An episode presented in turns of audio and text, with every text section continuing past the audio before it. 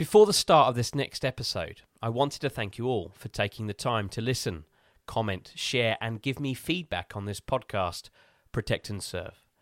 When I set out on this journey to create a new and fresh podcast on the lives of our men and women in policing, I would never have thought it would have received as much support as it has.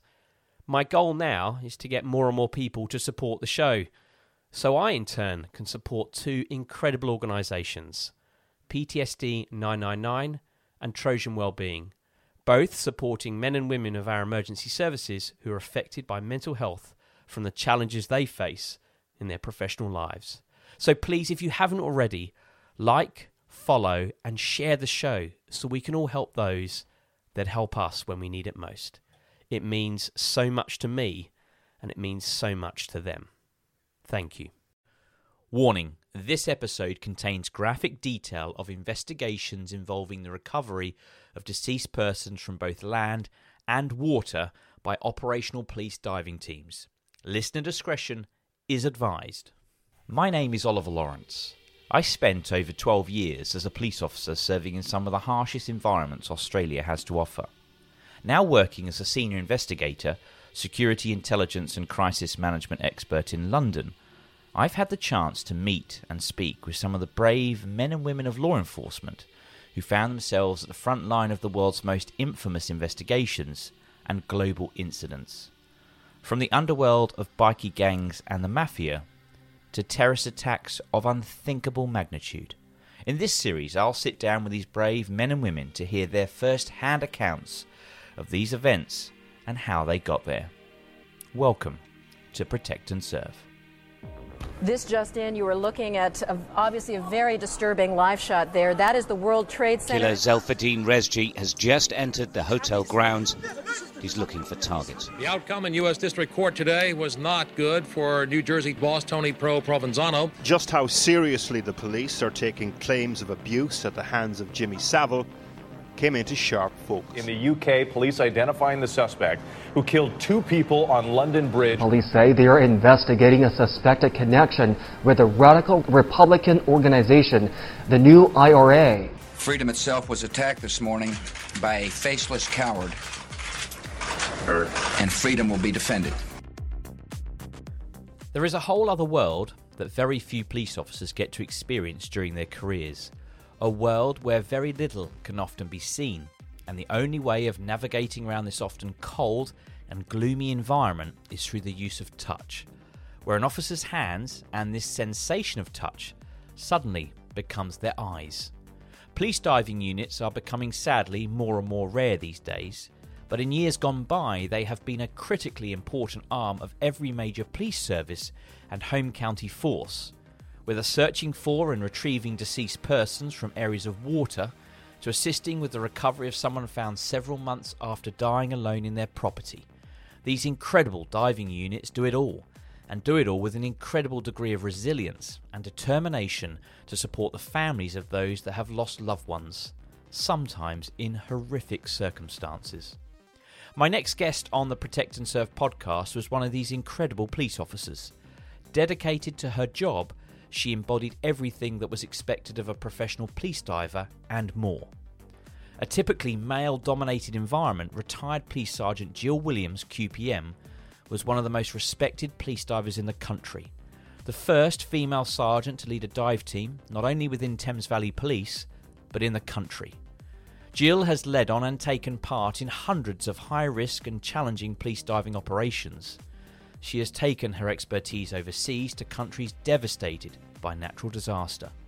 She, like many other incredible women in policing, has paved the way for other women to follow in her footsteps. In this episode of Protect and Serve, Gill and I sit down and recall this career in police diving, one that is not for the faint hearted, but gives an incredible insight into one of the most challenging roles in UK policing. All this and more next on Protect and Serve.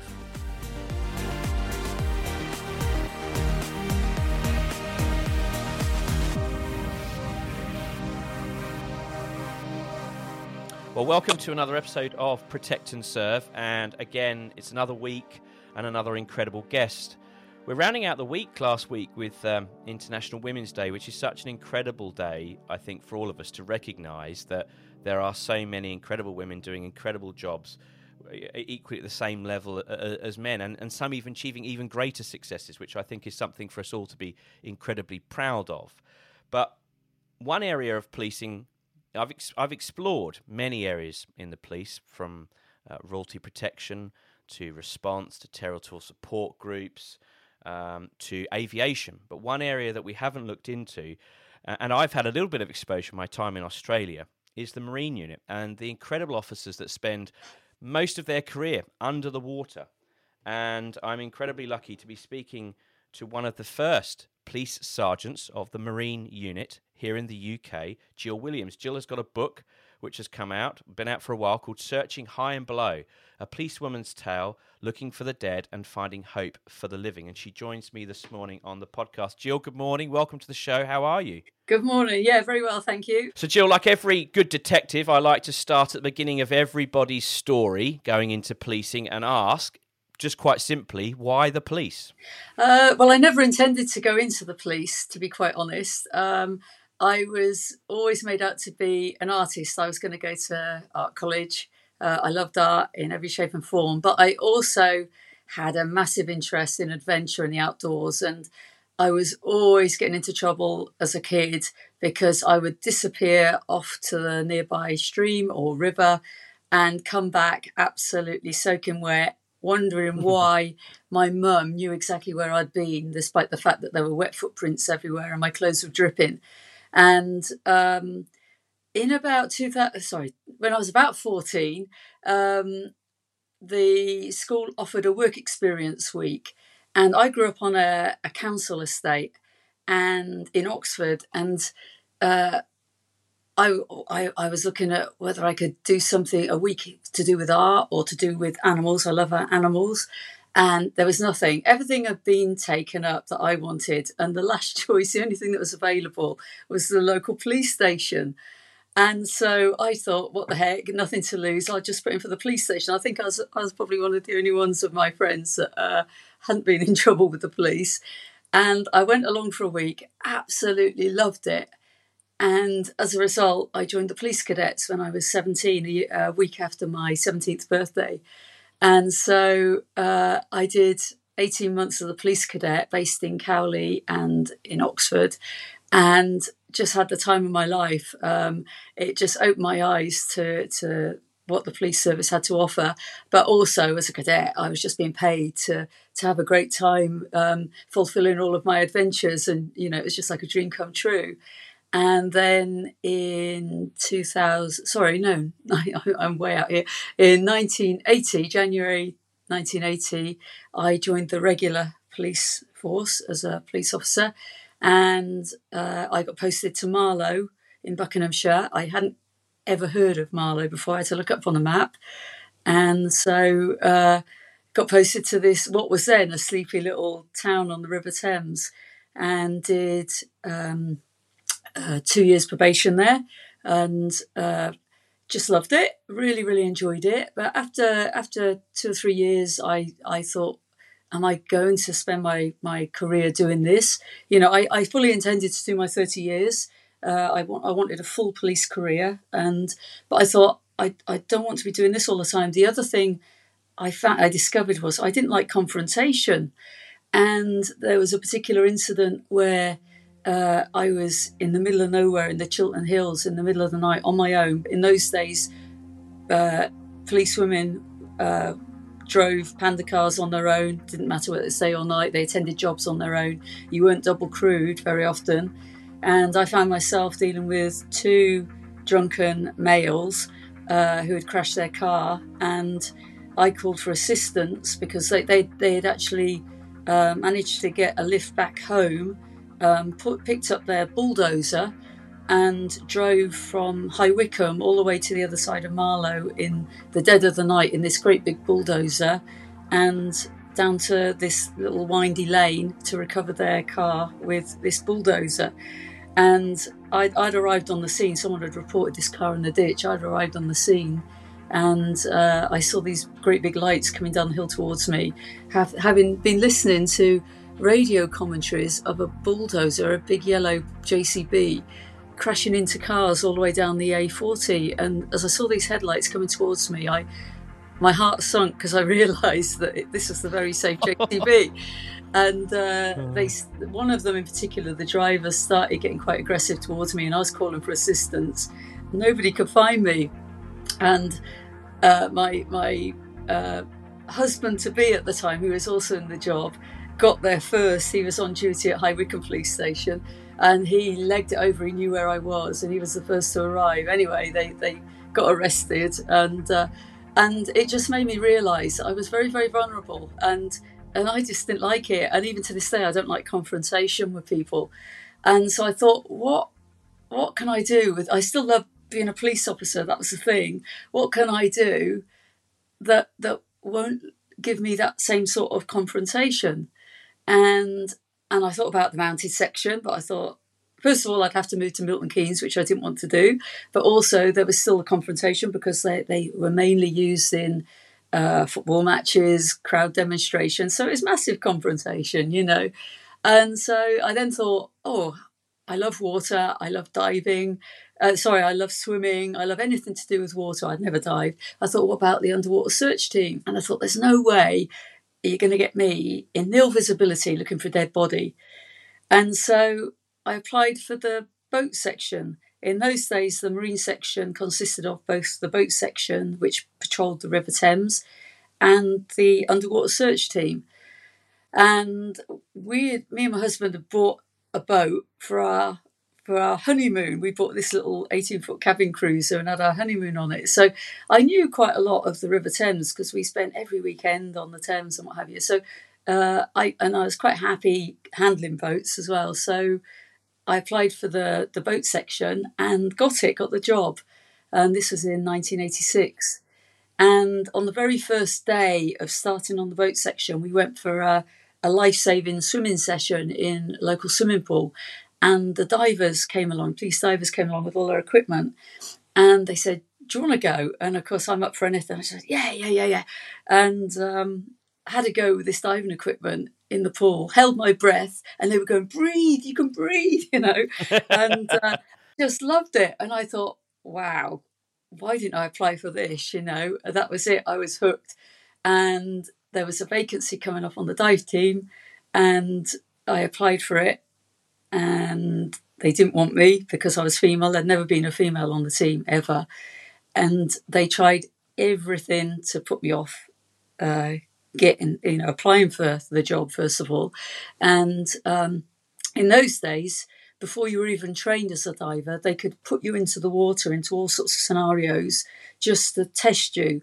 And so my very, very first open water dive was I was budded to an experienced diver and I was in the middle of the River Thames in Caversham in Reading and it was in flood and we were looking for a car and I was all over the place. I was upside down. I was back to front. I hadn't got a clue where I was, but I absolutely loved it. and came out with a huge grin on my face. And then my second dive was uh, in a weir on my own, downside of a weir, and my fins got sucked off my feet, but I still loved it. My third dive was in a reservoir, Datchet Reservoir, and I was in 30 metres of water looking for a car. I was with someone else at that point loved it. And then my fourth dive, I was in flood conditions at um, near Clifton Hampden, uh, looking for a possible body. There'd been a, a, boat fire, and they thought maybe the person had jumped into the water, or they they didn't know, so they had to discount that there was no body in the water. So I was put in on a search pattern, uh, which I had to sort of study and memorize just so I knew how to work it on my own looking for a dead body, and again, absolutely loved it.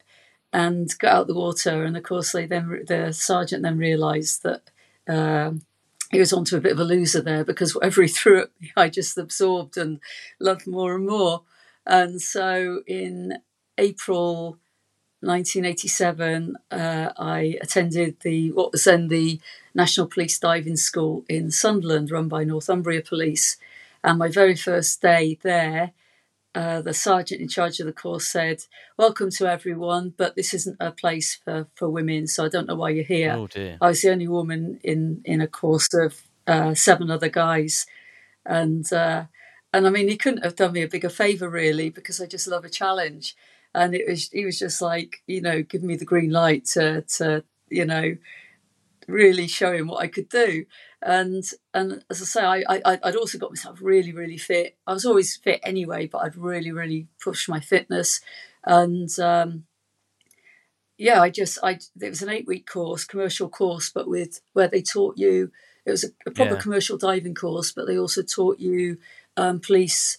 Uh, search and recovery techniques and forensic pre- preservation, that sort of thing underwater.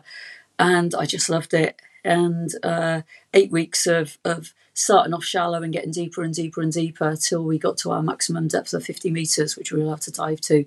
And, and it was just great. And I came top of the course. And at the end of it, the, the um, sergeant in charge of the course apologized and said I got it completely wrong. And, and basically, what they were, it seemed what they were all worried about was first of all, I was female. No, my team and the dive school had never had females there, and they they were worried that I would demand special. Um, you know, requirements. Would would I need to change in a separate area? What about if I needed to go to the loo? Well, I used to strip off with all of them. Once you've seen, once you've seen everyone's backside, you've seen everyone's backsides, and, and it's no longer an issue and, and I could pee into a bucket as well as any man, you know. And so so they soon realised that, that, that I wasn't going to cause an issue. I, was just going to get on and do the job because that's all I wanted to do, you know. So so that that was the start of it all, really. So, so I've you know a couple of important questions. Is when you first decided that the sort of policing career was for you. Often that can be you can face challenges from family in terms of that decision because the police is kind of a job which sometimes people have an air of caution around. How were you able to manage expectations? What was the reaction from family once you said that this policing career that you were going down, you know, which you were going to pursue, was how? What was the response like? Um, my mum and dad, throughout the whole of their lives, uh, when I was growing up, they they both passed away now, sadly, but but they have been nothing supportive in everything that I've wanted to do. I just had the most amazing childhood. You know, they I, apart from being told off for getting into river, going into rivers on my own, which makes sense really. um, you know, they supported everything, and um, when I said when I said that I was going first of all for a work experience week at the police station, they were thrilled. But they'd have equally been thrilled if I'd have gone into looking after animals or or you know into the art career that I was expected to do, and and as a, uh, my mum and dad were always like my best friends, and I included them in everything I did. And so anything to do with being a police cadet, I did lots of long distance, you know, ultra ultra running, fell running events through the police cadets, and they would come along and support. And, and I just included them in everything, and they got to know all my work colleagues who used to pop in for coffees. And even when I was posted away from um, Oxford to, to Marlow. I mean, for years after the, the local police still called in to my, see my mum and dad, you know, and check they're all right. And and then when I got posted to Marlow, of course, if if ever I, you know, had a, a, a party at the, the flat I was sharing with another policewoman, my mum and dad were always invited, and they got to know all my colleagues there. And my first sergeant, uh, a superintendent called uh, Adrian Becks, he, he was brilliant and if he was ever concerned about me, his first port of call was phoning my mum and dad, and and they adored him, you know, and and so so there was no issue at all with regards to um, their support for me. You know, they, they I just knew that whatever I did, they would be there for me, and they they just they they live quite a sedentary lifestyle, and my dad was quite adventurous, really, but mum mum certainly wasn't.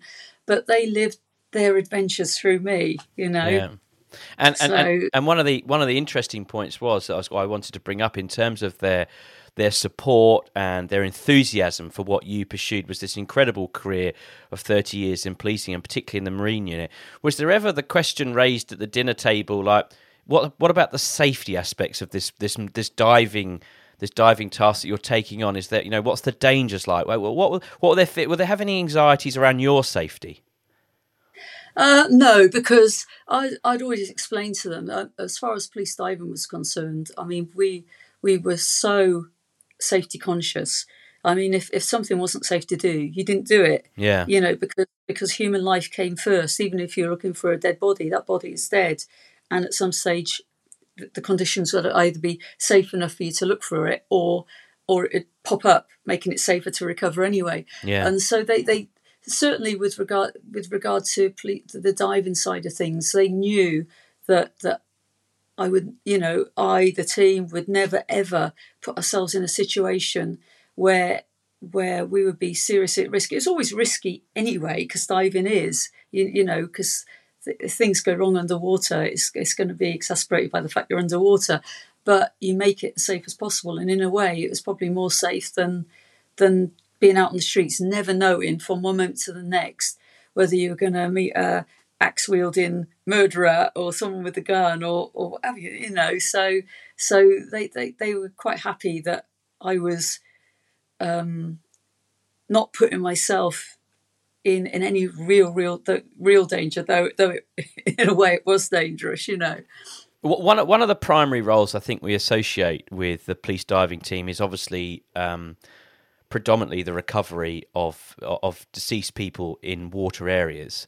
And I, I, wanted to understand the training that you went through, which obviously a very intensive eight week course. How do they how do they prepare you for that? Is there a way to prepare for it? Because naturally, the natural reaction of of the body is to is to fight or flight in terms of the response reactions to, to trauma and to something which we find upsetting to look at or deal with. What was the what was the sort of mental preparation and, and, and barriers that you had to overcome to know that you would be able to deal with that to some extent the best you possibly could maybe prepare for it?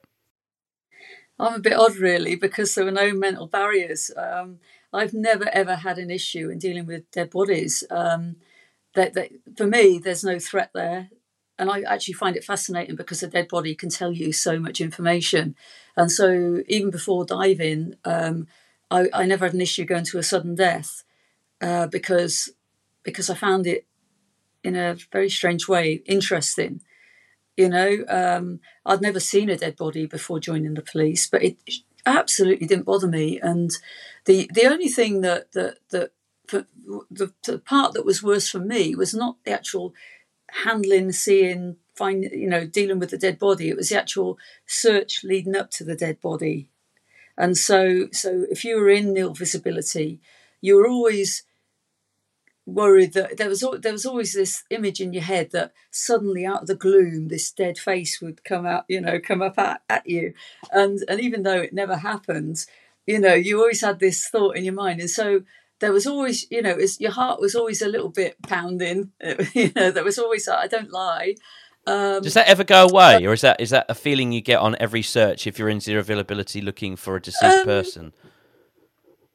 I don't think it ever does really. There's always a there was always a huge, huge sense of relief in finding the dead body, and there was always that little bit of anticipation before finding it. And the worst, the worst part of it was was if you'd been you'd, you'd, you'd got into the water and you'd spend an hour searching in horrific conditions where where you know there were tree trunks, shopping trolleys, all sorts of snags. Your lines would get caught.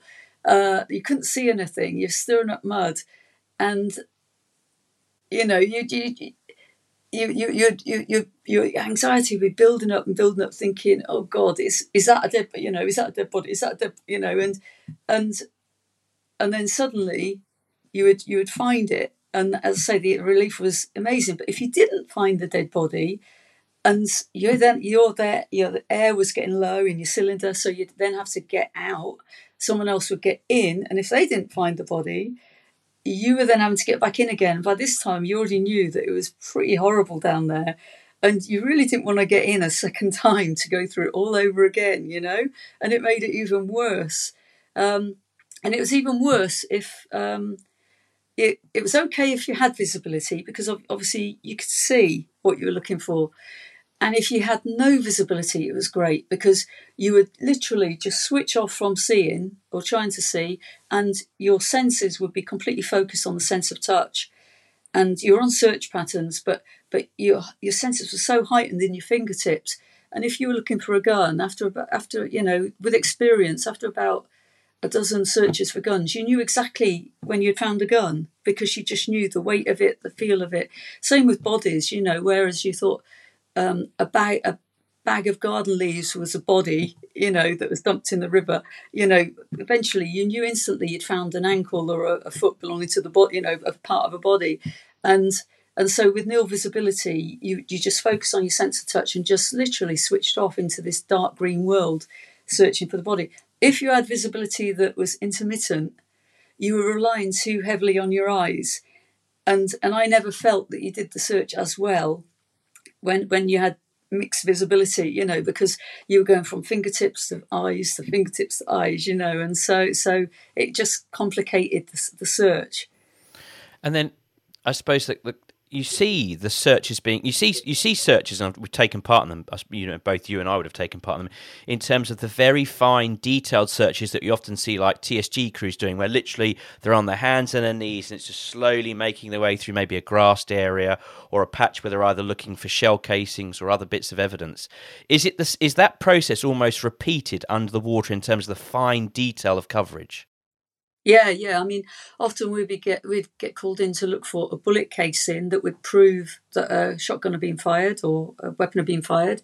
Um, knives, small knives, um, small guns, um, jewelry. I mean, and you're talking an earring or a ring or something. And there was there was um, oh, what were we looking at? It was an earring, I think, that we were looking for to prove a particular offence, and we found it but you're literally sifting through, you know, exactly as you, as you would on the land as well, you know, and, and it could take days and days and days, all day long, with you know different divers going in. Um, and with something like that, you would just have one diver because then they knew exactly where they'd searched. Whereas if you had two divers in, you don't know whether you're overlapping or not, and there might be a gap, you know. So um, bigger items like bodies or cars, you often put two divers in, three divers in, or even you know as many as you could, just to get bigger. You could cover bigger areas more quickly to search for a larger object.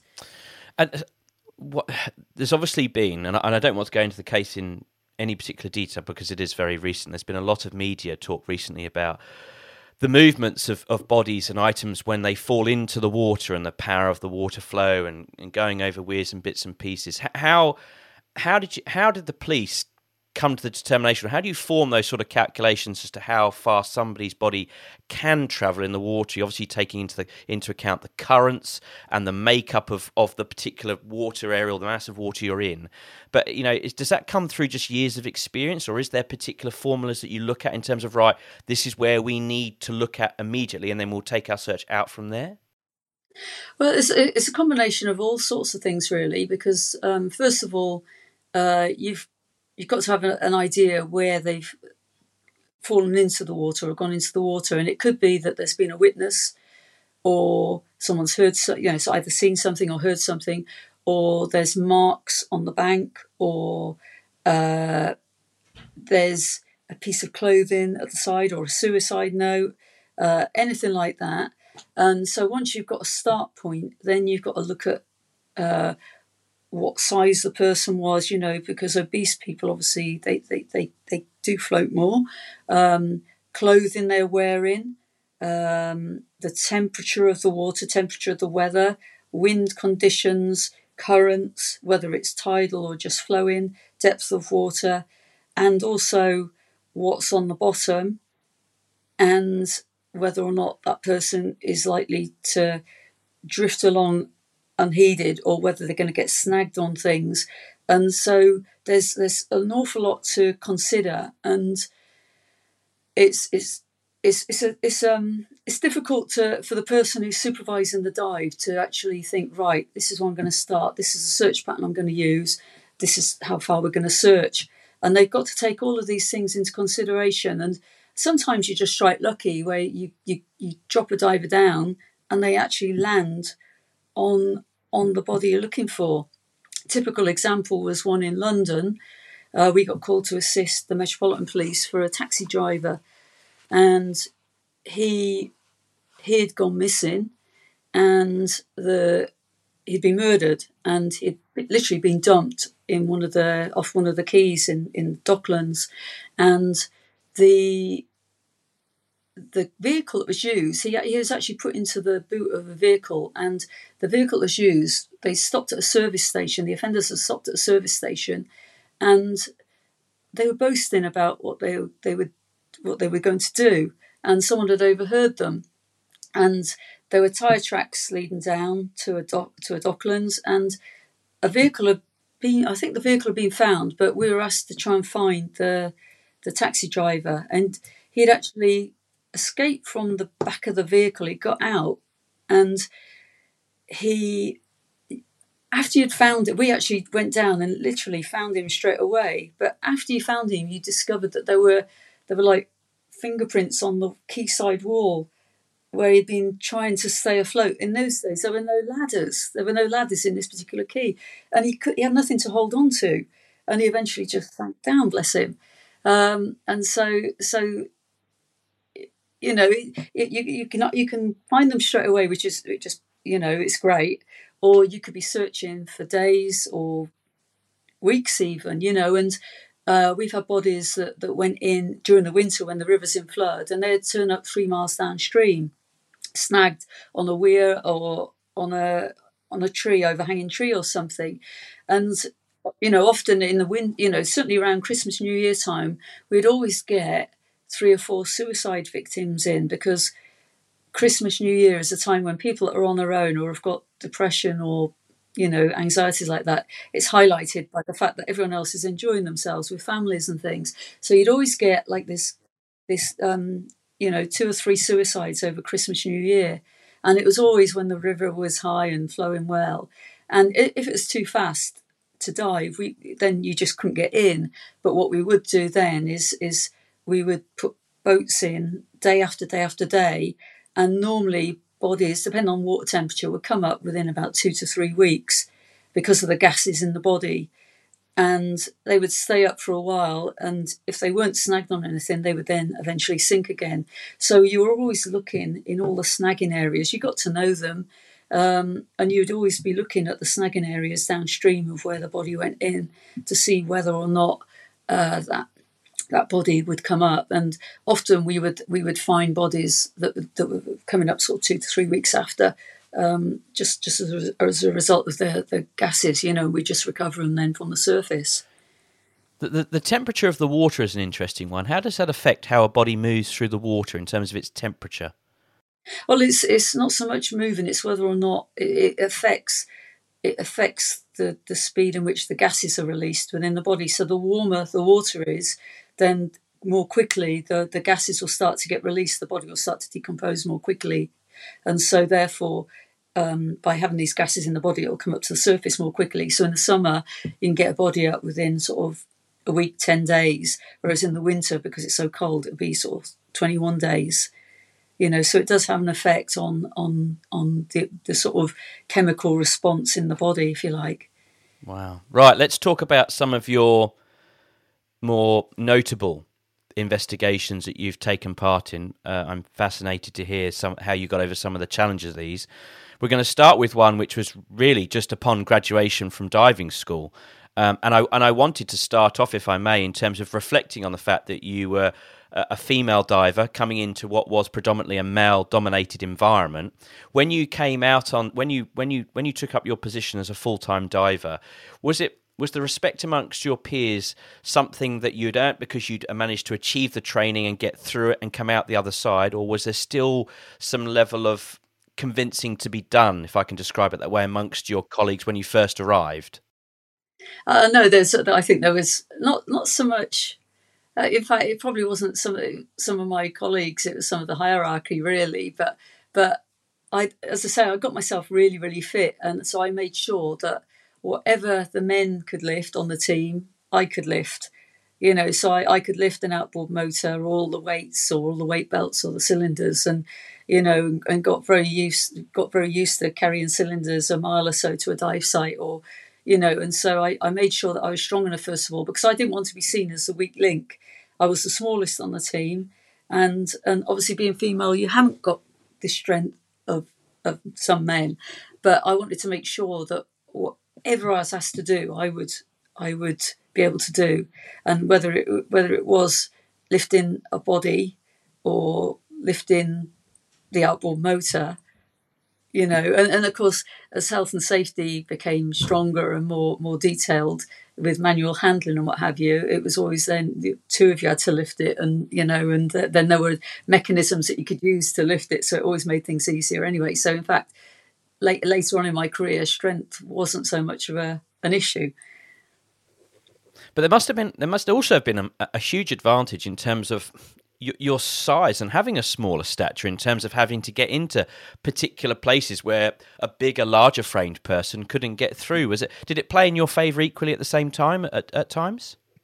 Yeah, I, I did get used for for um, sort of more confined spaces, if you like. That we had um, the, the typical example was we had a report of uh, a lady had gone missing from a big, big country estate down near Denham, and uh, she'd just gone missing. She'd been out for the evening, and according to her husband, who was the gardener, uh, she hadn't returned home. And there'd been searches made of the gardens and grounds and what have you. They weren't quite sure what, what was going on there. Anyway, they got a um, a, a, body a, a body smelling a cadaver dog out, and this dog started indicating at this huge, great big concrete slab and on sliding this massive, it was a huge concrete slab, and sliding it back, it revealed this storm drain, which was about um, four foot square and about 10 foot deep with water in it. And of course, the body was inside this storm drain. So I got lowered down into the water and um, had to bag her all up and get her out but I was I was I was low, low, lowered into it because I was the smallest, you know, and I could get down there without distracting too much, and it wasn't too crowded with just me and her. You know, whether if it had been one of the bigger guys, it might have been a bit, a bit, a bit more more crowded. Um, and but I mean, she'd been in there a good few weeks, so she wasn't a pretty sight. And I always remember seeing seeing the skin off her. T- there's a complete sort of skin of toes floating around next to me in the water that I kept for some reason it distracted me because I kept seeing these these little sort of it's like air-filled toes floating around next to me. Her toes were still on her feet, but the skin had sloughed off and it filled with air and it was just floating around and it distracted me, which is a bit bizarre. And as, as they lifted her out the water, that would have certainly distracted me. I just wanted to make that point. I, I, should have given a health warning, really, shouldn't I, for this? and, and of course, she was she was fairly decomposed, and I put her into a body bag. The body bag was full of water, so I had to uh, create uh, create a hole in the. Now body bags have got drain holes, but I had to create a, a hole in the bottom to to allow the water to drain out as they lifted her out. And of course, lots of bits and pieces were coming out all over me. So when I got out, I was I was covered bits and pieces of body fat and you know all sorts of things, and. Uh, and that wasn't very pleasant because you, we all then had to travel back in the lorry with a very very smelly dry suit that, that needed hosing off and we used to hose off our dry suits uh, in the car park of the behind the unit where we were based high pressure hose everything before we disinfected it all and of course i did all that and of course all these bits went all over the cars in the car oh, park mate. which which didn't go down too oh, well um, so we learned a lesson, or I learned a lesson there that you, you, you know, be very careful where you hose down all your bits and pieces because often you, you had, you know, it wasn't very pleasant. But, yeah, I, going back to the original question, yeah, I did get I did get put into smaller places, and also we did lots of security searches um, on land in confined spaces because we were trained to look for explosives as well, so that if anyone that was like either a, likely to be a target to terrorists, that sort of thing, then if they were doing a visit somewhere or royalty or prime minister or whatever, then I would get you, you know, we, we would search culverts and tunnels and things. And if it was particularly small, then then again, there was myself and one other on the team that, that were both the same size. And he, I was either he or me, me would get pushed through the the holes, you know. So let's um, let's talk yeah. about this incident at, at, at Blenheim Palace, and you've given me very kindly a little paragraph intro, which I'll just read out. So, at Blenheim Palace, assisting with the recovery of a man who had been working on the sluice gates in an underground tunnel used to balance water levels between two lakes. Now, you've described this incident as both being very sad, very dangerous and quite horrific. Can you talk us through this one? Yeah, we, we got called there. Um, this is going back into the, I, I think it's about the late 80s. And um, in the grounds of Blenheim Palace, you've got two lakes. You've got a upper lake and a lower lake, and they are joined by uh, a tunnel under underground with a sluice gate. And basically, depending on what the water levels are like, this sluice gate is raised or lowered to to re- release um, release water from the top lake into the bottom lake, and it just balances the two. And the, bearing in mind, this tunnel is is a big, big tunnel. You could walk up it. You know, it's it's a really big tunnel, and um, they realised they had a problem with the sluice gate, and so they brought in a company with uh, what they call a cofferdam, which is anyone who doesn't know, it's just like an artificial dam that's put around the top entrance of the tunnel in the in the top lake. And they then put a big inflatable like pillow thing a balloon if you like which then just stopped all of the water getting through into the into the tunnel and then down into the bottom lake and this was going to allow the workers to go into the tunnel to repair the sluice gates. And you could actually climb down to it from above as well. And they they sent the first couple of guys, or they sent the first guy up there to, to make sure everything was okay and, and the, the balloon was holding tight at the top. And the I, I, think it was the supervisor said, I just want you to check that everything's sealed up there. And this guy went up and just pressed the, the balloon and it gave, and the water came through, and he got swept down. And at that point, the he he had actually gone down top side of the sluice gate, and there was just a gap underneath. That's right, the the sluice gate wouldn't close down properly. That was the problem, and so his job was to release the sluice gate and make sure it was working. Now he went up to the to the the the sort of inside of the tunnel side of the balloon, pushed it to make sure it was all holding, and it gave. So all the water came through from the top lake and swept him down, and he got stuck underneath the sluice gate.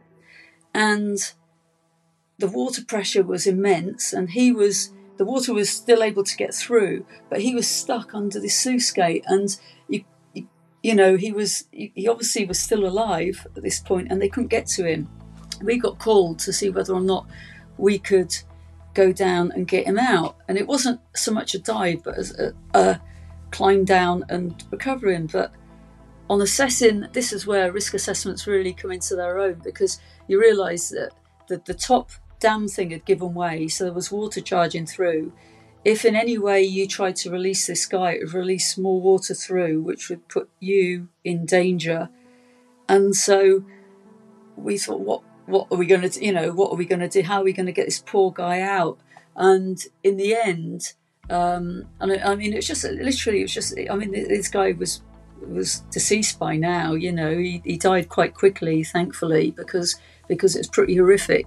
But um, it ended up with one of our team on ropes lowering down and just tying a rope round his wrist, and then that was tied to um, it was linked to a winch of a fire engine. And basically, um, we then managed to free the the sluice gate that this guy was trapped under. Oh, but he's not going to go any further, is he? Because you've got him tied up. Well, he, he, he, went so far, and then the winch of the fire engine was able to winch him up against the power of the water, and we managed to get him out then and, and recover him properly. But um, it was, it, you know, it, it, it was um, it was an operation that took a good few hours, and and that one always stuck with me only because it was it was horrific looking down at this poor guy and how he you know how how he must have died and and just how scary the power of water is as well you know the forces of water have you got you know, there's there's obviously a hierarchical structure in these major incidents. You know, gold, silver, and bronze commanders that oversee these operations, from detectives to response officers to sergeants, etc. I'm going to make the assumption that in terms of the search and rescue efforts and the diving efforts, your team and yourself are the what I describe as the combatant authoritative agency that are there in terms of making those big decisions around safety and risk.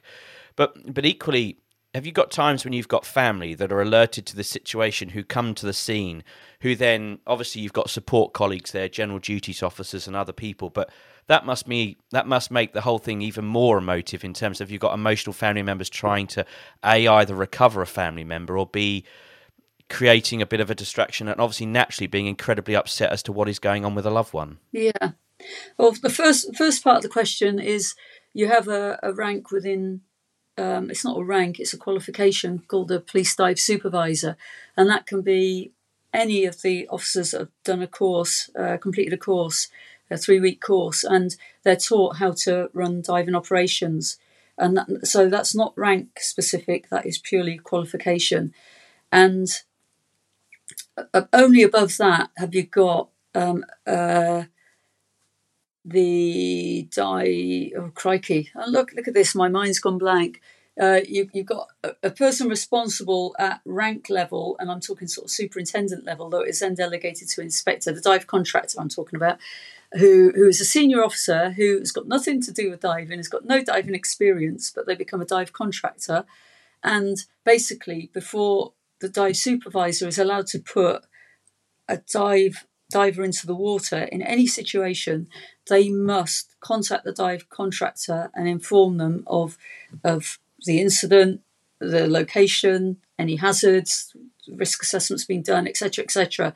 Now, once the dive contractor is happy, it's a tick box thing basically, um, but ba- but you're, you're basically fulfilling obligation, legal obligations, and then on on the scene, I mean, so often we would get called to sites where where you'd you know you'd be looking for something and the the the investigating officer would say, "Yeah, but can't you do this more quickly? Can't you do this?" You know, and you'd have to explain to them that no, it's all got to be done in a set way.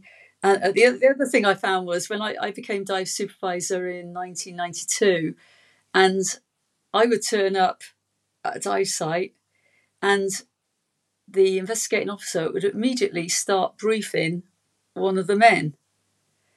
And they, the men, like the guys on the team, I mean, we had a fantastic team, and the guys on the team would then let them go through everything and then take great pleasure in saying, actually, you don't need to tell me, she's the dive supervisor. I love that. That is the best. And, That's, uh, that is the and, best. And, and we used to just make, have a, make a joke out of it, you know, Yeah, because I love that. it happened over and over again. They just assumed that one of the older guys would be the dive supervisor instead of a like a you know a 30 year old female as i was saying you know. So the same when i became sergeant you know they they they it was exactly the same. You you turn up for a briefing for some job and again they, even there you know in late this is in the late 90s you'd still have the males addressed and they'd say what are you talking to us for? She's a sergeant you know but and it wasn't done nastily. They they you know the lads on the team loved doing it. You know. So going on to the second part of your question about relatives.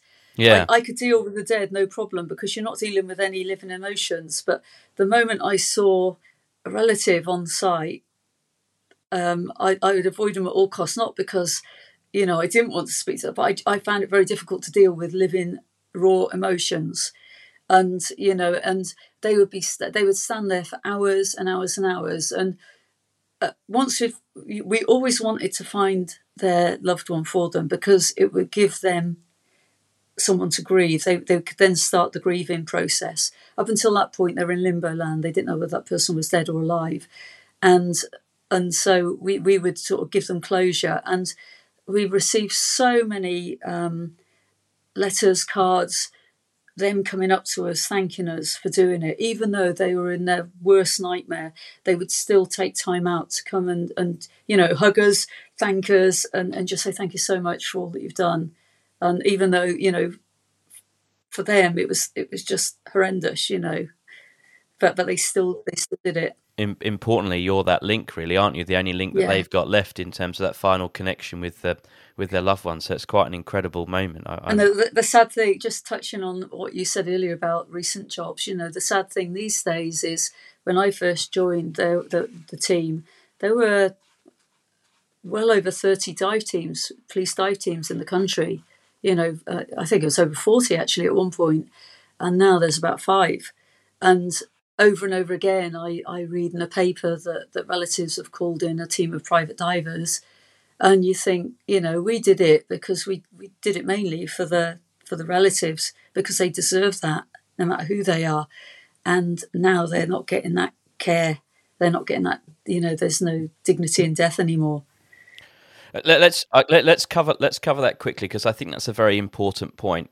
Why I suppose the important question is, and I and I don't know the answer to this question, so I'm going to assume it's going to come down to the magic word of funding again. But I assume the demand and the need for dive squads hasn't disappeared because I imagine you know we still have people. In fact, go through more mental health crises and suicide than probably ever before. We talk about the large volume of call for service nowadays for police being around people with mental health crises. It's it's it's it's a huge part of, of policing work, rightly or wrongly. It's another that's another podcast in itself, but the, the, the significant reduction in police diving units across the United Kingdom, as you've quite rightly pointed out, has resulted in the need for private operators to come in and to facilitate that role as best as they possibly can do. And there's obviously a very, very recent case which has hit the media in terms of that response, the communication with the media, how the media handled um, the oversight of that. You know, it's it's a complicated one. Is is it one that upsets you to see that those dive units have have just about disappeared,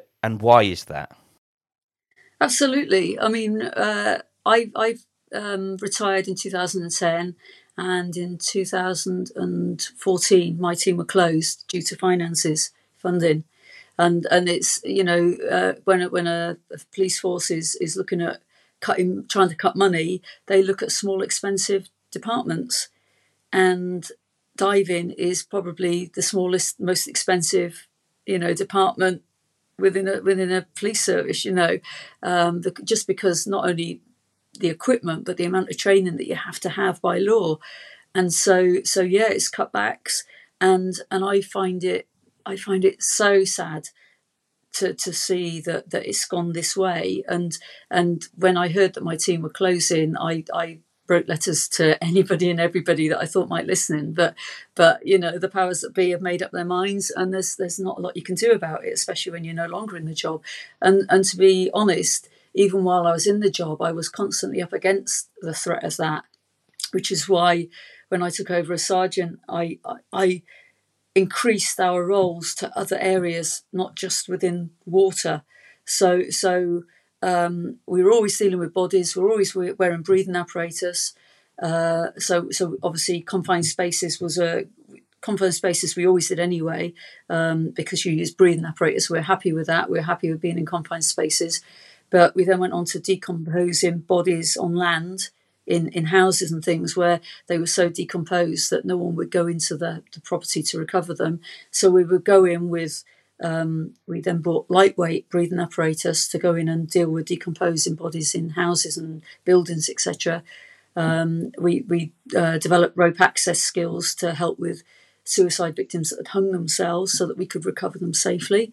And then we went on to, uh, in 1999, I formed the a major incident uh, body recovery team so that if a plane came down or um, major fatalities anywhere, then we would have a team big enough and well equipped enough to to to go and recover either the body parts or the bodies, multiple body parts or bodies.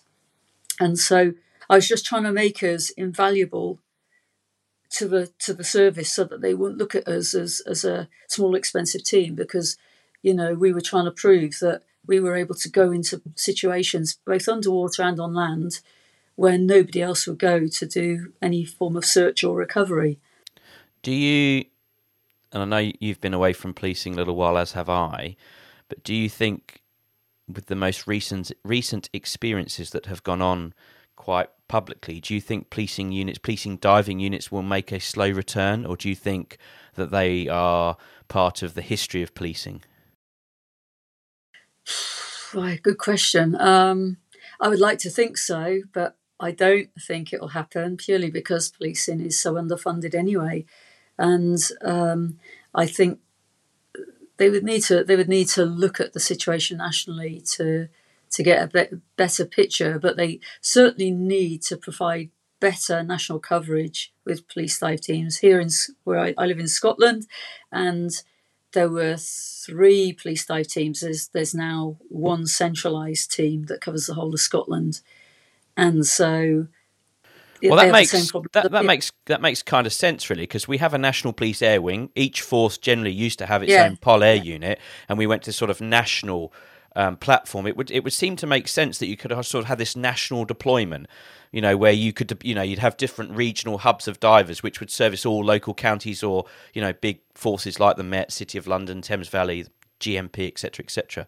That would seem to be an attractive model because the the one big disadvantage I see in terms of utilising the private sector, or one one high risk area between private sector and policing come together, is the commercialisation of the particular role in the private sector and the need to make money and for people to be aware that you exist, so that ultimately you can fund revenue and keep your business alive.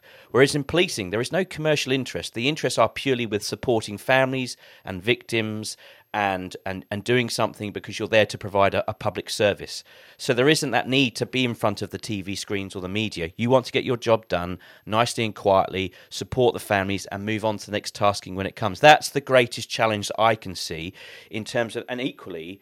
You've then got that sort of internal commu- communication structure and understanding as to what an SIO or, or a senior investigating officer wants to do, how they're doing something, and you kind of work collaboratively. Whereas the private sector doesn't always understand how that mechanism works, and, and quite rightly, the government sector can't share information with the private sector because of you know the conditions of police investigations. Mm.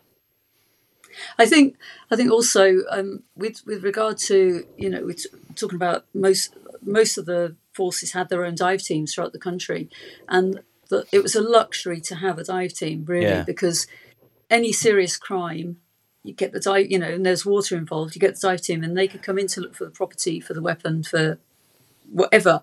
And and now that because the dive teams tend to be more uh, regionalised, you've got the northwest, you've got the northeast, you've got the Met, and there's a couple of others, but they they cover huge, huge areas, so they can only be used for specific things now, such as bodies mm. or very, very high profile crime jobs. Whereas if you had your own dive team in the past, you know, we'd, we'd go, you know, part of our, you know, you have to do so many hours training a month. And one of our training days would always be to go to the river, the, the River Cherwell in Oxford. And in Oxford, the Oxford Police Station had its own stolen cycles department because of the colleges. Bicycles, you know, you're talking hundreds of thousands of pounds worth of stolen bikes going, you know, either being stolen or being recovered. And we'd do the dive, we'd dive in the Cherwell or in the Thames and um, pull out sort of like 15, 20 bikes that are in perfectly good condition, perfectly oh, identifiable, yeah. and get them, get them returned, you know. But that that's no longer done, you know. I'd hate to think how many bikes are down there now, you know. Thousands. But, but, but you know, you're talking, you, you know, but because Thames Valley had their own team, we would we would just go down and do it, to com, uh, combine it as a training dive and looking for bikes.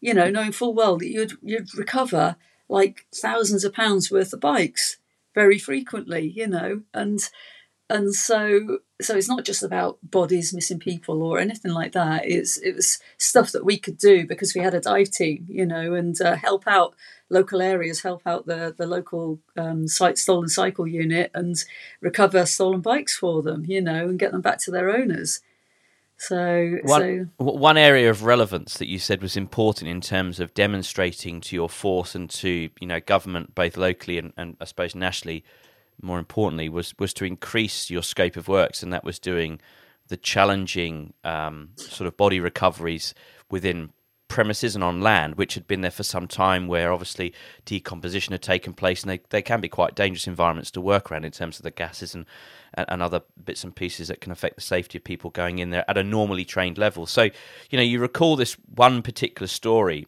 um, of actually, you know, tragically standing on top of one lady who was lying under mounds of rubbish because often these environments are incredibly hazardous and tricky and you don't bodies aren't mm. easily identifiable in some of these premises are you able to give us a couple examples that one included as to kind of the challenges yeah i mean that that the ball started rolling with decomposing bodies in houses and things because we i just got a call one afternoon from a um, a detective in Newbury, and he he'd been called to a house where there was a dead body, and the body had been there for weeks and weeks, central heating left on, and this body had gone into meltdown, and he wouldn't go in. The doctor sort of pronounced death at the door, and the undertakers wouldn't deal with it.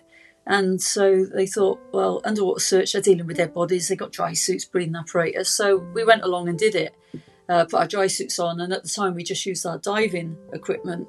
And so we went along and recovered this body, and as a result, the ball started rolling, and it, and uh, we then thought we better get a separate amount of kit, a separate type of kit for dealing with bodies on land, because obviously you're not in water um, diving equipment's heavy, so we got lightweight cylinders and a separate, uh, different types of dry suits, and uh, yeah, start just started going around our force area recovering bodies from houses that were just too badly decomposed to, to recover by any other means. And and this particular particular old lady lived in a an upstairs flat, and the neighbours hadn't seen her for a good few weeks probably months actually.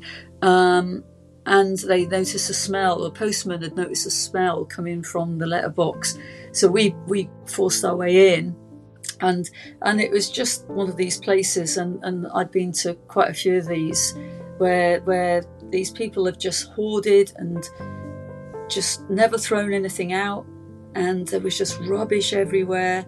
Uh, there was, you know, the toilet was no longer working because it, the it was just full up with I'd hate to hate to I won't, I won't, say just very unpleasant. It was just your worst nightmare of trying to search for a house to see what the smell was, and I was stood in the hallway on top of all of this debris, and and I don't know what made me look further, but then I realised that I was over, over the top of this tiny little lady that had been a hermit. Actually, she had never gone out. You know, people bought stuff to her door. She she um, never threw any rubbish out, and and you just couldn't work your way through the house. And and I had so many cases of people that lived like that, and you had to first of all make it safe for you to get in amongst all of the mounds of rubbish. You know, um, I, I can honestly say that the only two times I have had difficulty in dealing with a dead body have been with two bodies, not together, two separate incidents where I dealt with bodies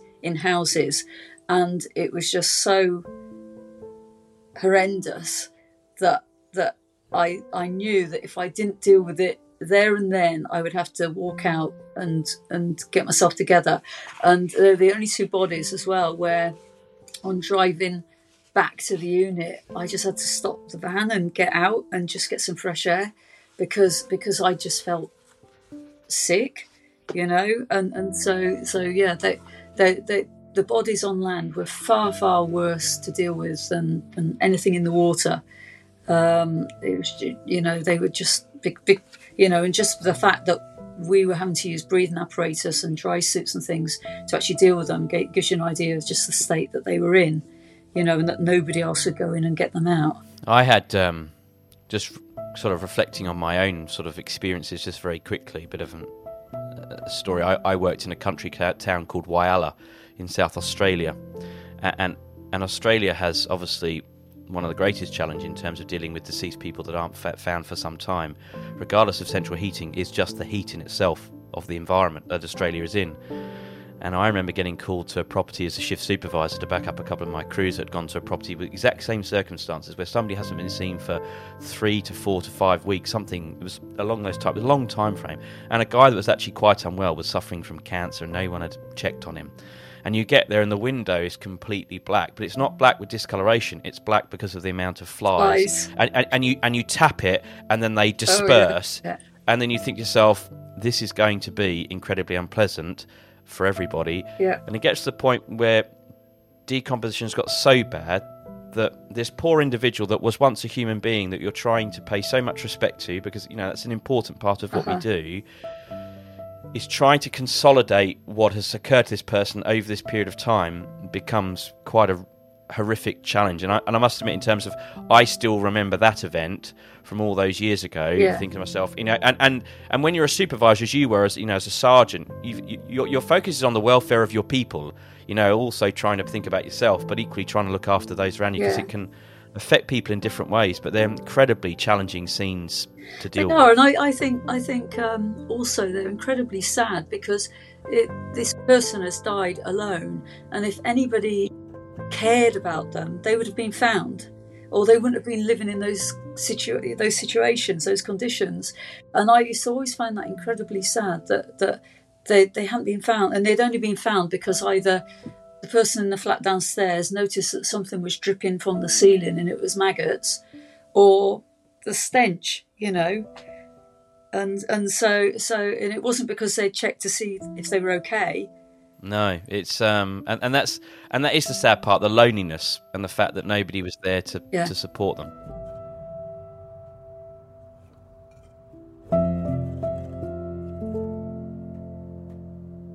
The one area, the one area that I want to talk about in terms of your career, before we talk about some of the accolades, you know, you're a recipient of the Queen's Police Medal, which we'll talk about very shortly, but is is the skill and the resilience of dealing with death, which is a challenging one, has led to you working and, and your role really taking you sort of international.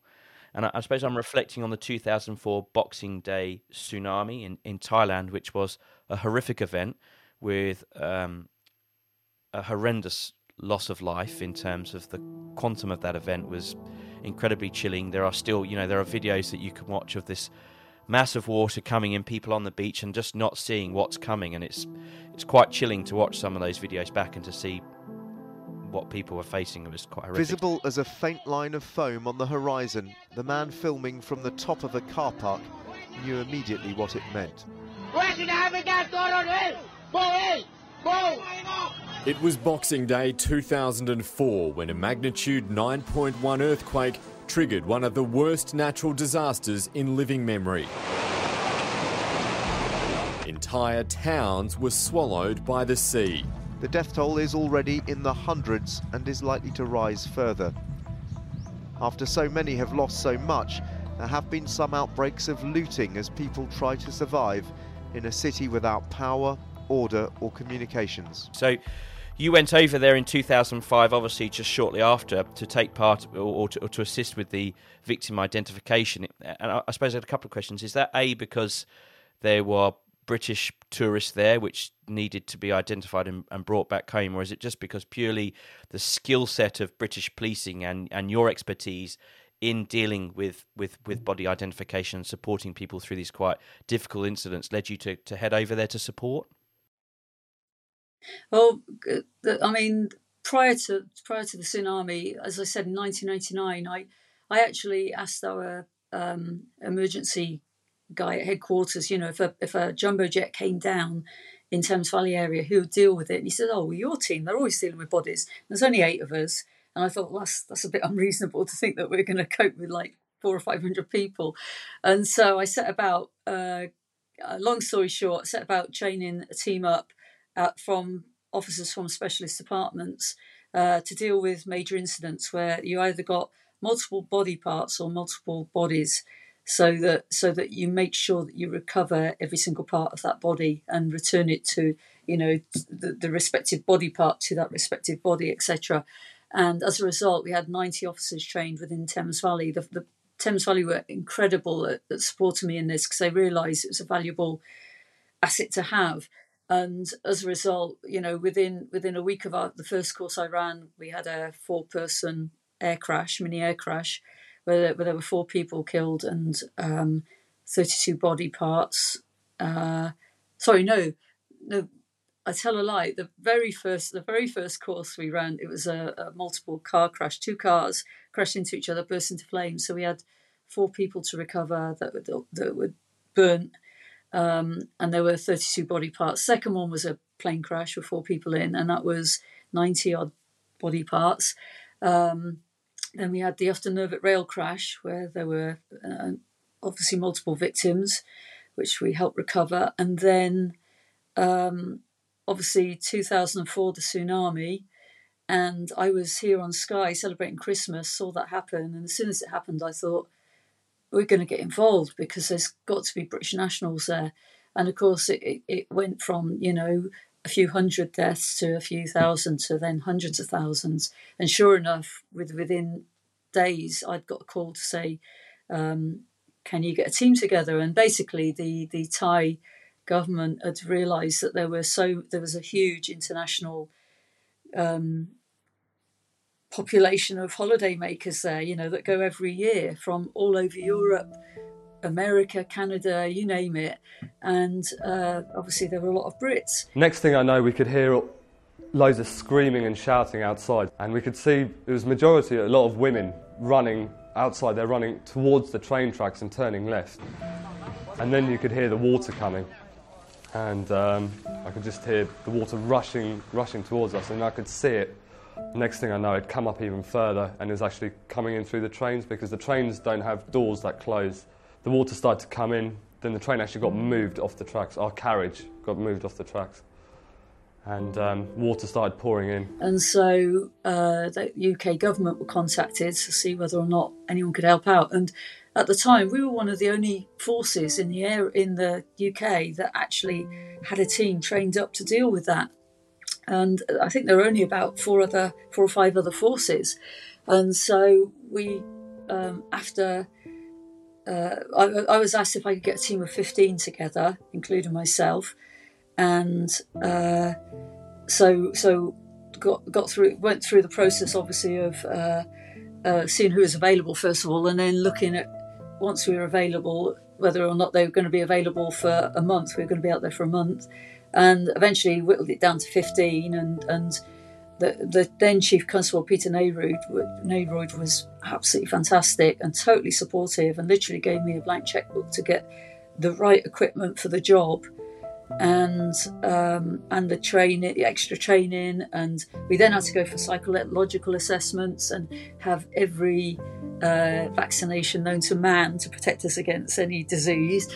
Basically, we're like pincushions, and we went out in early March for a month, and uh, we were based. We were actually based in Phuket, um, but expected to work at two to uh, one of two mortuary sites that had been set up, temporary mortuary sites that had been set up. One was on site one was up in um, mainland Thailand in a place called Takua Pa, um, which was one of the hardest hit areas, and the other site was a brand a brand new that that, that was set up in a um, a monastery given to given to the authorities by the the monks, the Buddhist monks, and so that was like a monastery converted into a temporary mortuary.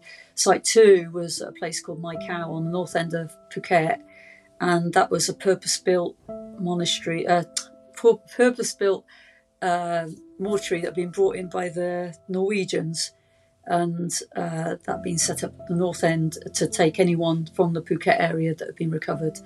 And yeah, we flew we flew out there in in the March, and we originally were supposed to work at site one, but when we got there, uh, there was a asbestos scare, so we ended up down at site two, and we were there for a few days, and then we ended up working at site one for the month. And I ended up going. I uh, while I was still out there, I was then asked if I could go back um, in the May with three of my team, and then while I was in there, there in the May, I was then asked if I could go out there in the August uh, to to be uh, during those two times we were we were dealing with uh, the mortuaries, moving bodies, identifying the bodies with paperwork, and bringing them into the mortuaries for the specialists to do all their forensics with. And then on the last the last occasion when I was there on my own, I was working with a team of uh, six Australians, and I was the body release officer because by then nearly all of the bodies on site uh, on site two there, there were um, they'd all, they'd nearly all been identified, and we were just waiting for them to be released uh, to either the families if they were Thai locals or to embassy officials from the respective countries from where where the people were missing from. How how bad was it when you got there in terms of the devastation and the destruction that this natural disaster had caused? It was uh, it left you speech, speechless. Really, it was unbelievable because um, you didn't realise just how vast an area had been affected. And even where we were, which was relatively safe and untouched, you only had to walk, say, not even half a mile, and you'd see complete and utter devastation. But I always remember the very first drive that we did north to drop down to Lak, and there's like a viewpoint which looks right at the Khao Lak uh, beach, which is a massive tourist area. Massive, you know, beautiful hotels, beautiful beaches, and it looked like it had just been bombed.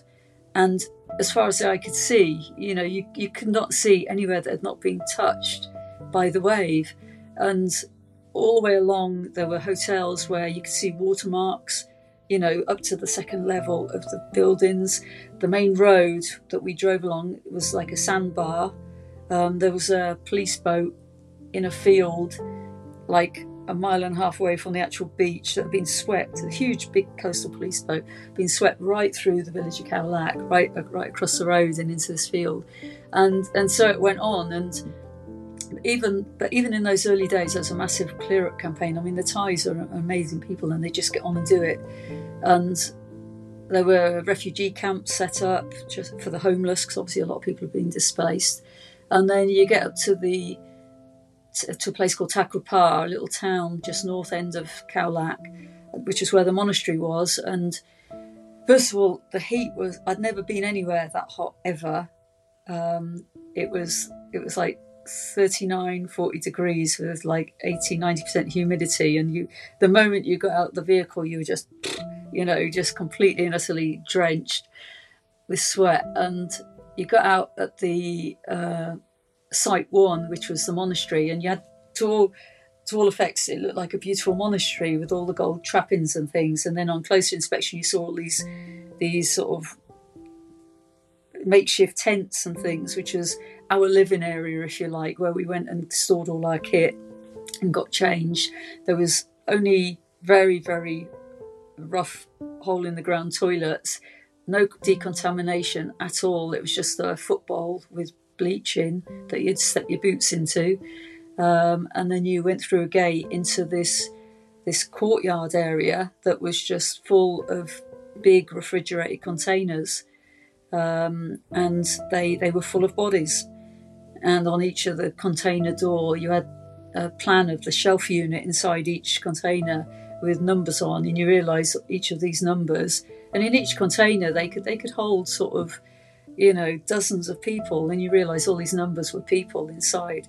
And you know, at the end of it, we worked out that we that we we'd helped to identify up to four, over four thousand six hundred bodies, um, and it was it was it was not so much the first time because we were really full on with because bodies were still coming in as well, still being recovered, and we were just flat out pushing them through the the identification process, which was. Um, fingerprinting, odontology, uh, post mortem, and DNA. And so we were getting them through all of these processes and creating all of the paperwork for it. But there were lots of people about.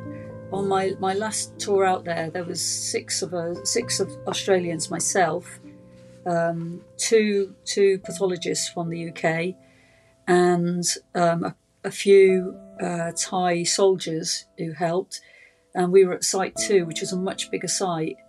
And it was a very lonely place then, but before it was very bustling with loads and loads of people about. But now there was just like a few of us, and the wildlife was creeping in again. You were finding snakes every single day. They were just getting everywhere. Before the people, they, because there was so much activity before, the wildlife stayed out. But once that disappeared, the, the, wildlife came back in. And often you were walking down to a container at the far end of the yard, and you felt it felt very strange being the only living person amongst hundreds of dead people around you. You know, you, you realise that in all of these containers. I think that's when it really hit home to me on the last trip out there because because um, first of all.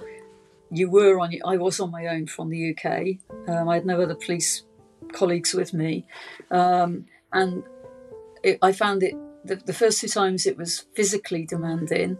The last time I was there, it was a huge mental um, stress because I was dealing with the relatives coming to collect their loved ones. And on a daily basis, I'd have these lovely, lovely Thai people that couldn't speak a word of English. I couldn't speak Thai, though I learnt to count in Thai because all of the bodies had unique numbers on and the Thai people would turn up with a piece of paper with a unique reference number on. And so I was able to say Nung Song Sa, and if I got it wrong, they'd correct me and it'd break the ice a bit, you know. um, and so often, and, and they're not touchy feely people. You know, they're very private people, very shy. But I, I just found myself hugging so many of them because they were just breaking their hearts. This was often their third or fourth family member they were coming to collect, you know, and they'd travel hundreds of miles to get there. And, uh, and I, I just found it incredibly moving. And, and I learned from, from the way they dealt with death, the Buddhism in Buddhism, I learned so much from it. And it actually really put me at ease in dealing with death as well. And in fact, short three years after when two years after when my dad died, I used a few of the little methods that, that, I was taught by the Buddhists with my dad's funeral and then with my mum's funeral, you know, and I found that what gave them peace and comfort gave me the same peace and comfort dealing with my mum and dad like that, you know. So I actually learnt from them. But I found it incredibly moving, incredibly sad, and there wasn't a day went by when I, I was in, reduced to tears, just just at the heartbreak of seeing these poor people recovering their loved ones and pleading to be able to be shown their their love their loved one while we were there. And, and we'd made a policy never to show them their loved one because they, they because the bodies were in such a bad state. And you know you'd have to explain to them that the person in the photograph that they were clutching no longer resembled what was in that body bag you know so if they wanted to open it once they'd left the site they could but but while they were with us, we wouldn't let them do that, but we let them, you know, obviously put things into the coffin with the body just to, you know, just to perform their, their Buddhist routines and what have you.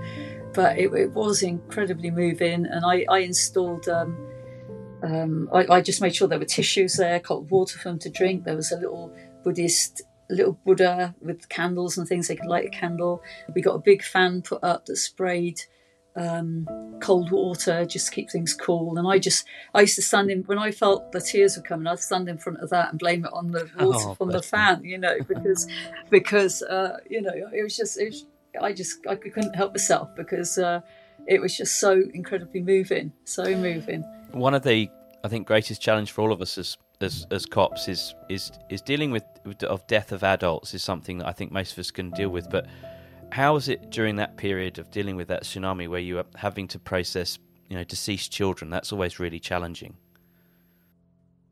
Well, the, the, the difficult thing as well with with with the the kids was, was that you had these containers just stacked full of bodies in body bags, and you'd be given, you know, we'd we'd, we'd create um, paperwork for each and every body um, with a unique reference number, and that that piece of that paperwork would stay with that body right to the very very end before it's released, if you like. And once you knew you were looking for a body, uh, a, ba- a, a child, if it was a baby, it was a job finding that that that small package in amongst all the big packages of adults. First of all, you know, so the, the, so the physical challenges to begin with to try and, you know, because often we, we, we actually found that that um, whoever I can't think which team we took over from, but they did not understand the system in the containers, and so the bodies weren't where they were supposed to be. So you go to the door of the container with this number that you're looking for, look onto the the plan on the door, say right, it's on the third shelf up, fourth shelf along, and you go there and it wasn't there, and so then you're having to climb in amongst all of these bodies looking for a smaller body bag with a, a child in. And so, so that in itself was quite dangerous because often there'd be bones sticking through, and, and, one of our lads got spiked with a bone. Um, and you know, there's there was it was made much more difficult when you're looking for kids, and and obviously there's always, there's always a thing. You know, it wasn't even the tsunami; it was you know throughout my diving career, we were always pulling uh, young children out or teenagers out. You know, it's a regular occurrence, and it was never ever easy.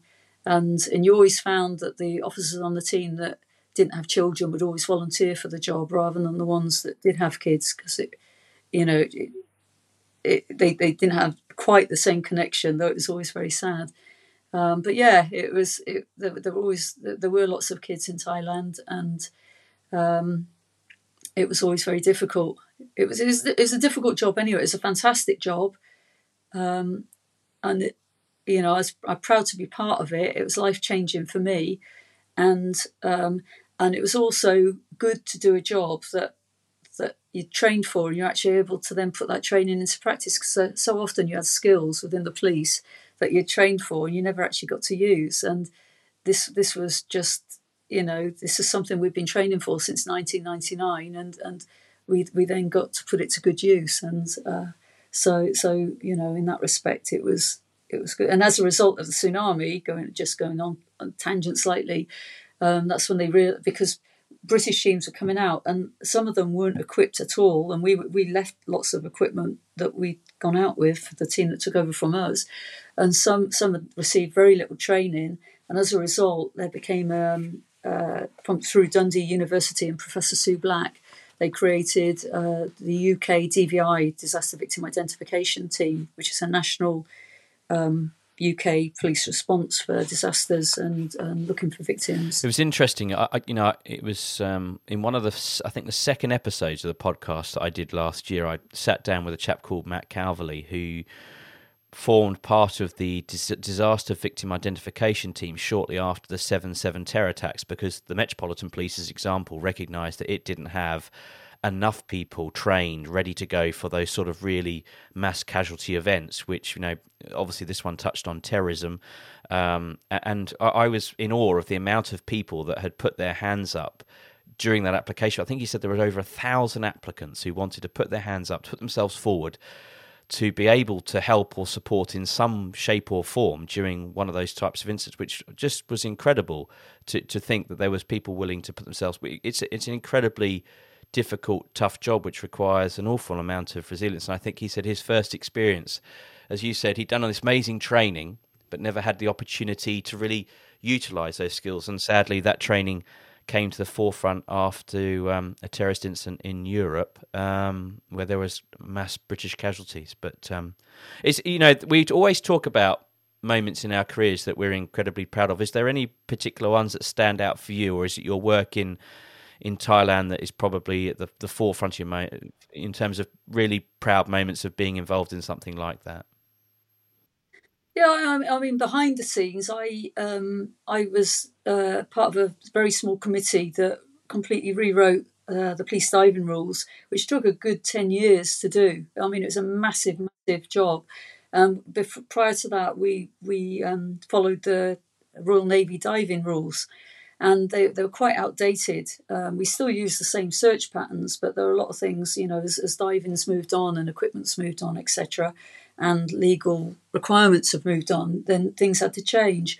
And so, so um, to improve the safety of police diving was was, you know, good as far as like you know it can only be good and i was very proud to have been part of that and to have produced the finished document which is still in existence today i think um, but yeah, the, the the the tsunami was was something that that will stick with me, and uh, as a result of that, I'd formed a um, a charity because while I was out there, I got to meet thirty two.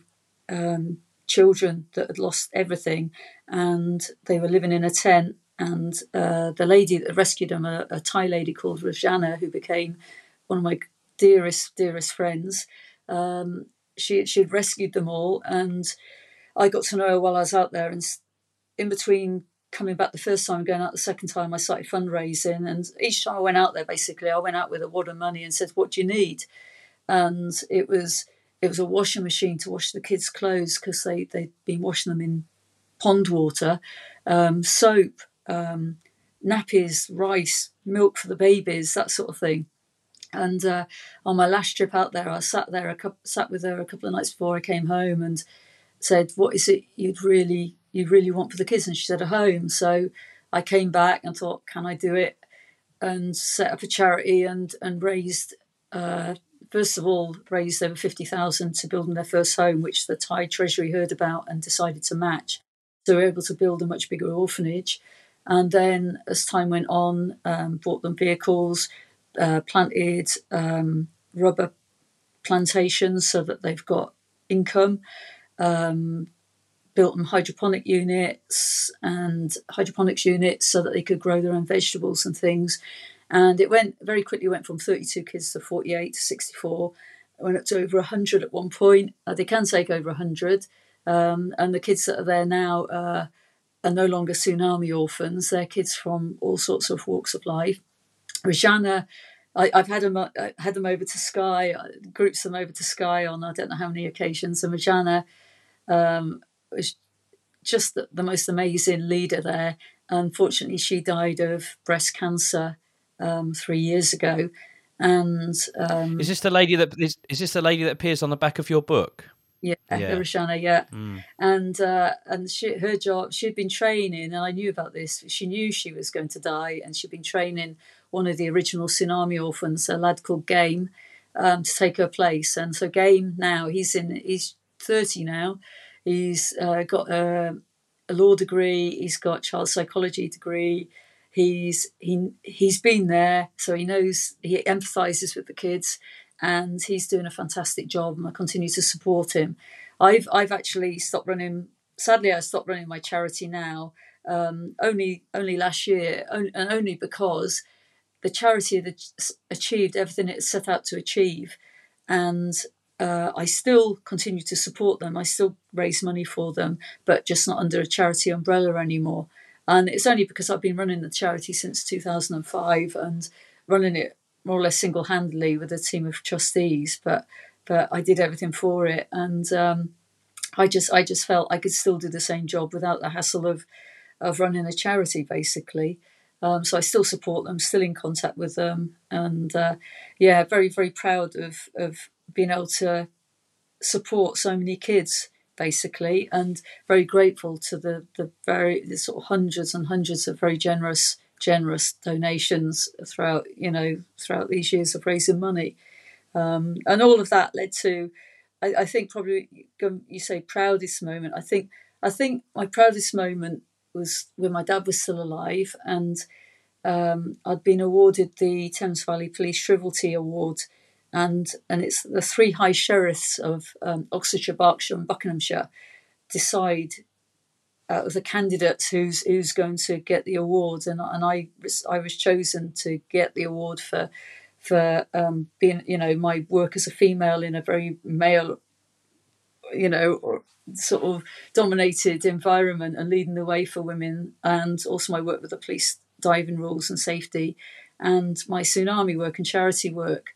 And my mum and dad came down because my mum and dad moved up to Skye with us. My my mum and dad came down for that with Ian, my husband. And I always remember that morning my dad saying, Oh, have I got the right tie on? How do I look? And I said, You look fantastic, Dad. And you know, he was so, so proud of that that day and he said oh um, i'll just sit me and your mum will just sit in the corner i said no the chief constable Sara Thornton uh, then i said she is specifically asked to sit next to you dad and he was saying oh, I, I don't know whether I, I i said you'll be fine. And it turned out they they, they were just like they, they were laughing and joking the whole way through. And he was so proud. And yet five days later he died suddenly of a heart attack which was just devastating you know? And and you went from an ultimate high of seeing your your dad just so happy and so proud and looking amazing, and having a time time of his life there with the chief constable and being really cheeky and naughty with her and misbehaving to, you know, by the following Tuesday. I, I, I, on they were travelling back up to Skye that weekend. Me and my husband Ian were flying out to the Arctic Circle for a um, cross country skiing trip that we normally go on, and Tuesday morning, I'm getting a call to say your dad's having a heart attack. Your dad's dead. I was getting a running commentary basically, and um, we then had have you got have you got siblings, Gill? No, no, only no. Child. Can't can't have kids. Got a dog. Got a lovely dog, but but um, no. Have you yeah. got have you got brothers and Oh, sisters? sorry, sorry, sorry, siblings. Sorry, yeah, sister, one sister, yeah, who, who Okay. um, lives down south.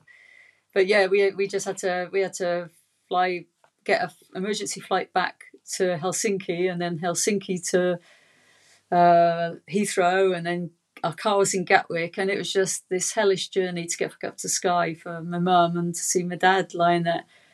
Uh, so so that was probably my proudest moment and then that, that then followed um, in 2009 is, is being awarded the Queen's Police Medal and that was bittersweet because my dad would have loved it. My mum was there, and Ian's mum was there, and, and we just the, the force were amazing. They you know they just fought as rotten and laid on a car, and we got you know my um, we got we we were allowed to drive into Buckingham Palace and.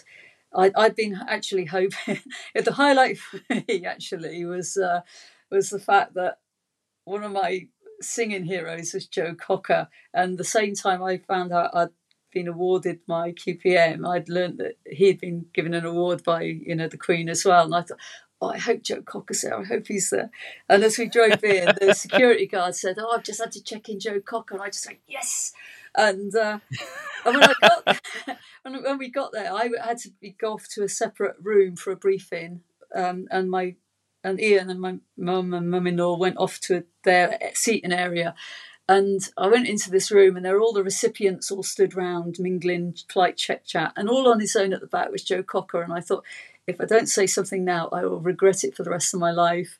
And uh, I went over and I just said, Joe, I said, you don't know me. I said, but I just want to congratulate you. And and from that moment on, we we just stood there chatting and chatting, and he was the loveliest, loveliest guy. And and that was a huge, huge highlight for me going there. Never mind Prince Charles giving me my medal, you know. it's all about Joe Cocker. Good, lovely guy. So, so um, as we say, you departed um, from policing on January the twentieth, two thousand ten. You'd completed your thirty-year service with from the police. And from midnight, you would be, as you quite note in your book, a civilian. And you've been asked many times, Do I miss your work? And you can honestly say it was an incredibly smooth transition into civilian life. You love the life you lead in Skye with your husband, Ian, um, also a former serving police officer. You've written this incredible book, Searching, I, I mentioned at the, at the start of the show, Searching High and Below, a policewoman's tale, looking for the dead and finding hope for the living. Was that I suppose at the point of retirement and before writing this book, had you realised you'd been part of something quite special in terms of your sort of pioneering work as a female diver in the police, and that that was an important story to share? I never thought of it as special. I just thought of it as different. I just thought of it as a you know, it was to me it was it's just the job. It was the best job on the planet. You know, I was just um, lapping it up really because it was everything. You know, I was I was in a different location every day. I worked with a great team. I I was to, it was adventure really, and but you were helping people. You know, you were really helping people, or or you were you were you were helping to find that missing link in a series of links in a crime. You know. Um, and so you knew that it was it was it was a very unique job, very different and very invaluable. Um, but I never saw it special at all. It was just the job at the end of the day, which I adored doing. But but yeah, I find retirement even more enjoyable. Well, I have to say, the last, what we've been talking for, 90 minutes now, has been an incredibly fascinating journey in your life within Thames Valley Police, within the diving unit. I think if if there's a greater, you know, my saying has always been, you know, we're ordinary people that do extraordinary work. And I think um, the work that you have carried out throughout your 30 years of policing is um, and, an incredible highlight of that because the amount of resilience and determination and support for families that you bring in often an, in an indirect way in terms of being able to reunite them with their loved ones um, is quite incredible.